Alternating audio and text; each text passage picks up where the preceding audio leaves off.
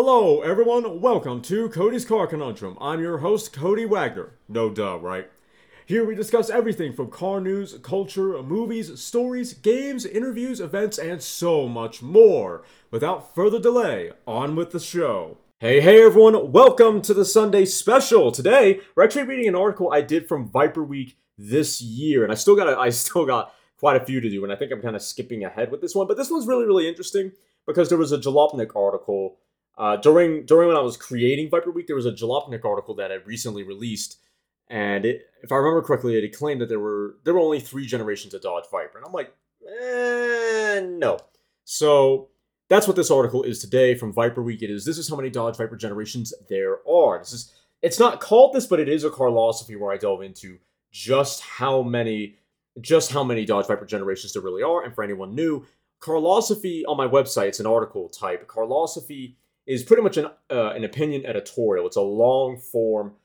I say it's a long form, but it's a it's a longer it's a longer article than what I normally do. It's a quote unquote long form piece of content, piece of article where I really delve into. It's pretty much just me playing devil's advocate for a certain issue. So in this case, it's me.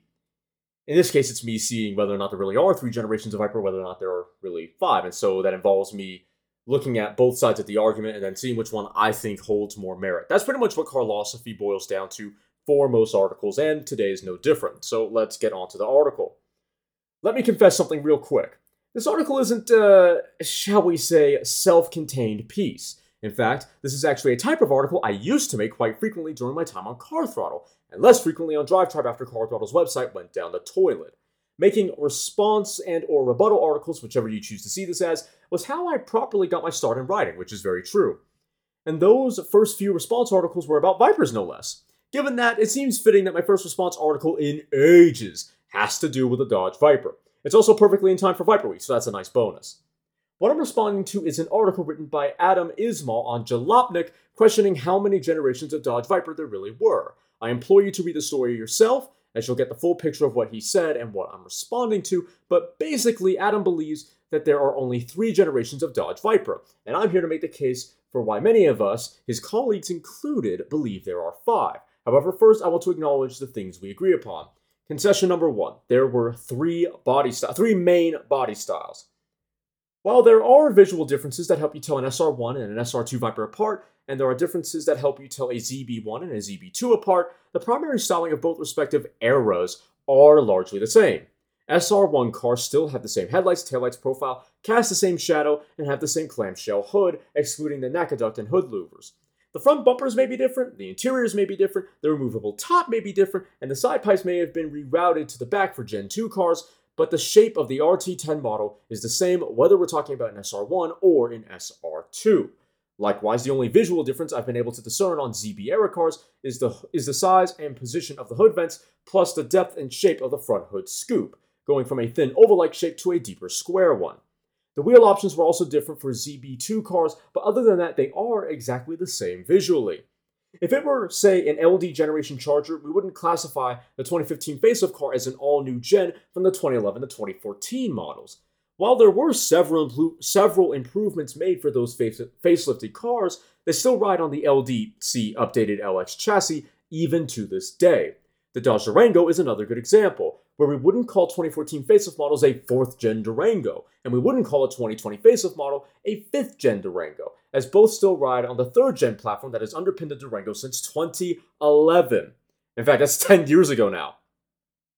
If we can recognize this fact for the Charger and Durango, then what makes the Viper so special? Concession number two SR2 and ZB2 Vipers do still use the SR and ZB chassis. This is where I think we'll find the most common ground. You'll, you talk about people usually reserving the word a generation for when an all new chassis and body of a car comes out, and I completely agree. Far more often than not, the word is used to signify when a car made the switch to an all new chassis and a completely different body, among other things. By contrast, facelift or update or mid cycle refresh usually means a car that is still riding on the same chassis but has received some changes to keep it competitive or to realign it with current company values or a new design language. Referring to the SR2 and ZB2 Vipers as Gen 2 and Gen 4 Vipers breaks this, line, breaks this line of logic for seemingly no reason. After all, they're much more like mid cycle refreshes than all new models. If I agree on all these major points, then why do I believe there are five then? Right?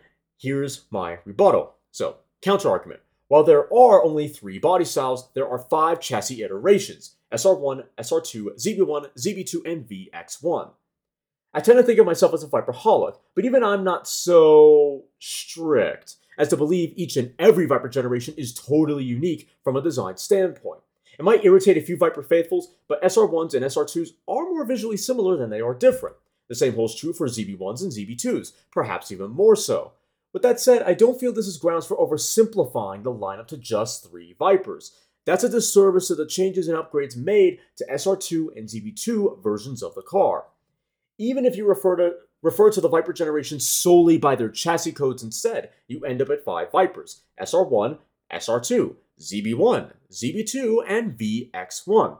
Compromising by using Porsche 911 chassis nomenclature doesn't make things better either, as you end up with this SR1, SR1.2, ZB1, ZB1.2, and VX1. By that point, you might as well just say SR2 and be done with it, as 2 and 1.2 mean the same thing here. There's literally nothing to be gained by using Porsche logic instead. You still end up with 5 either way. That said, Dodge did have enough sense when naming their chassis codes to realize that the Gen 2 Viper does still ride on the same chassis as its prior self, meaning that SR denotes the phase of the chassis that underpins that specific Viper, and the numbers indicating if it's an early SR model or an updated SR model. This train of thought is also applicable to ZB2 or to ZB Vipers. Within the chassis codes themselves, Dodge recognizes that SR2 and ZB2 Vipers aren't really their own generation, but rather an improvement that was built upon an earlier iteration of the car. Think of them as Series 2 cars, a notable rethink of an existing chassis, but more extensive than just a piddly update. No matter what, though, this still means there are five Vipers. Here's the catch. We're talking about how people refer to various Viper iterations as Generation X, and we both agree that this is inaccurate seeing as that word in this context normally refer normally means a car that rides on an all-new platform and has a new design. Knowing this, we can't very well say there are five generations of Viper, as even the chassis codes admit that SR and ZB2s are still related to their original platform mates, SR1 and ZB2, sorry, SR1 and ZB1 respectively. This perhaps is the perspective of the three generations camp, while there may be five in total, there are only three that were all new designs. However, this idea that there are only three Vipers, as in three Viper generations, works best when using this mindset. If you were to change that word to something else, the argument starts to fall apart. The issue is not how many Vipers there are, it's connotation. If you use the word iteration instead and said iteration 4 Viper or something weird like that, then the problem is solved, as iteration doesn't have the same meaning in the automotive world that generation does. As with most of this article, though, it isn't quite that simple. While generation conveys a leap in development far greater than what was actually made, I feel iteration goes too far the other way. It seems to nearly run together the development of the car into one version. Think SR5, rather than recognize the fresh designs some of them were. Perhaps I'm thinking too hard about it though. Regardless, swapping out the word generation for a synonym that doesn't adhere to the same meaning undermines the validity of the three generations claim. The whole argument is predicated on the incorrect usage of that word. So if you remove it, you remove the main reason for only believing in three versions of the car.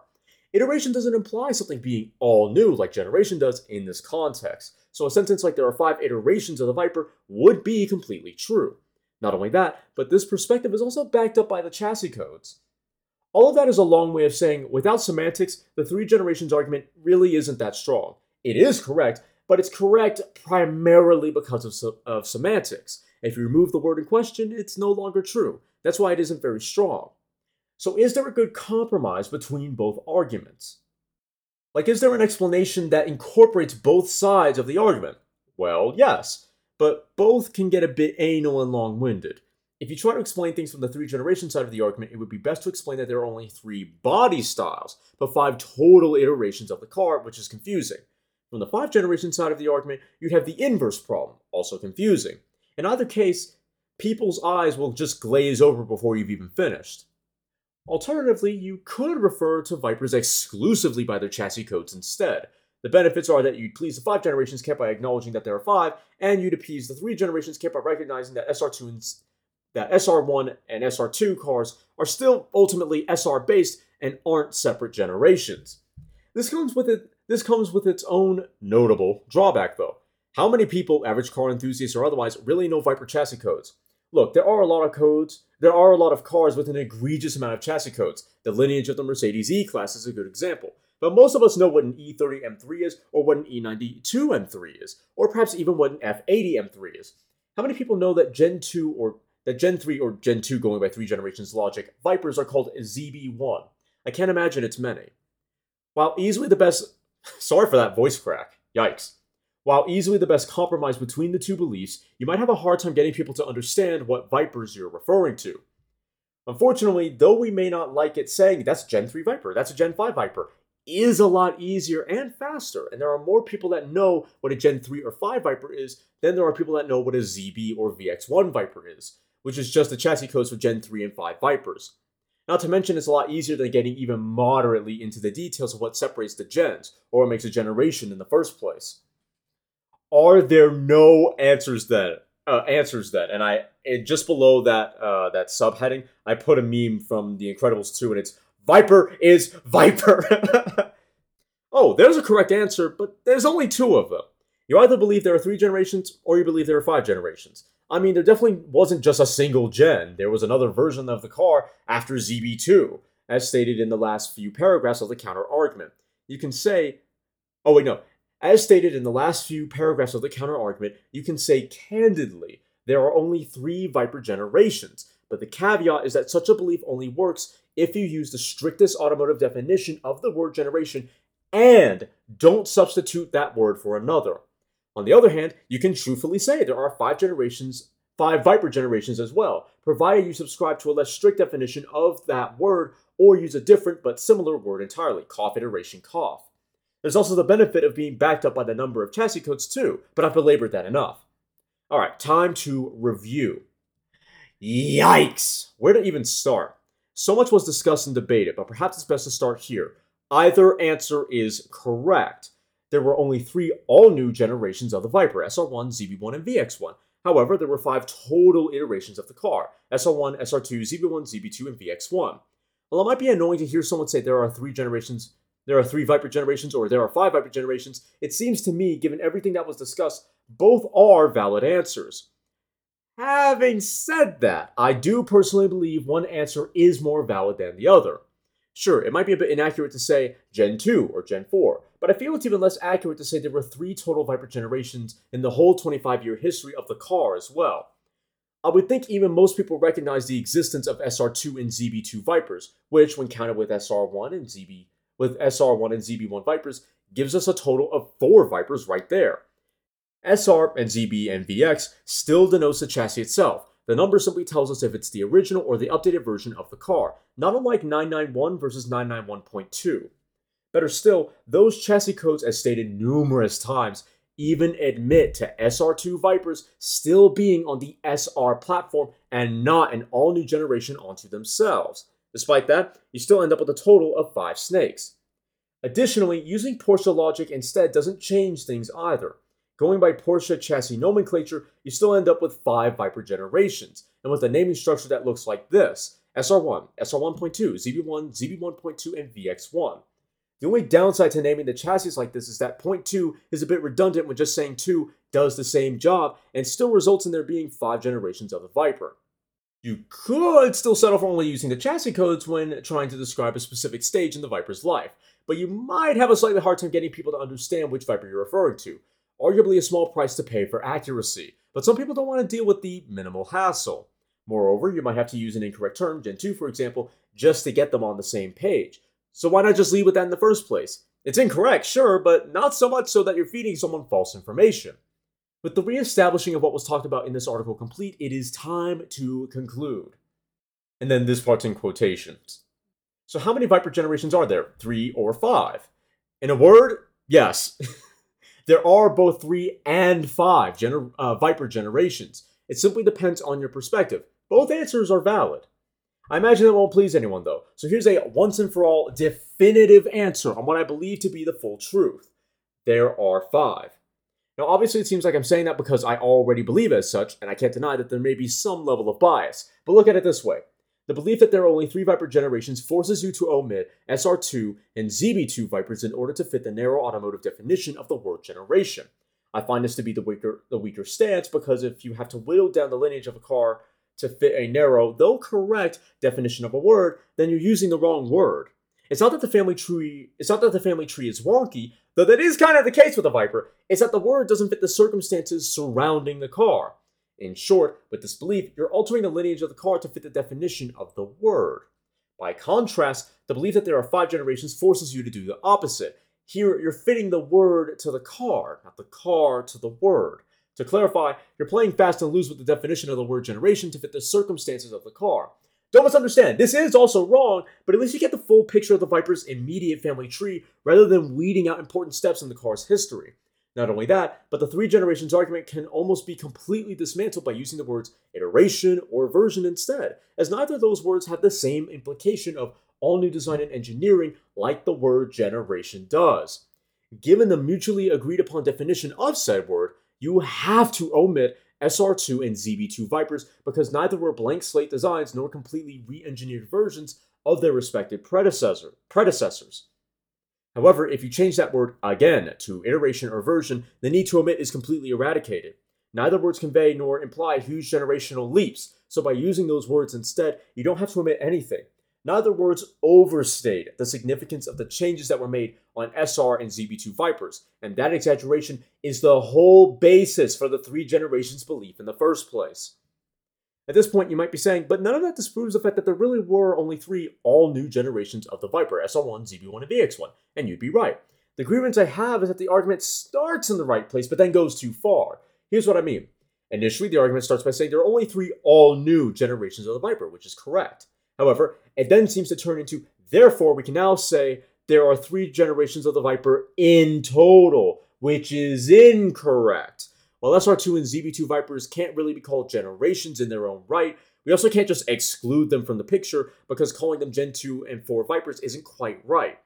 Yes, they aren't generations unto themselves, but they are integral parts of Viper history. And I think it's more important to include all Vipers there's ever been than it is to cherry pick the lineage so we can use one specific word to accurately describe it. By that point, you'd only be accurately describing three generations, not the entire lineage. Ultimately, speaking in factual terms shouldn't require ignoring certain parts of history just to keep said terms factual. Otherwise, they're less factual and more circumstantial.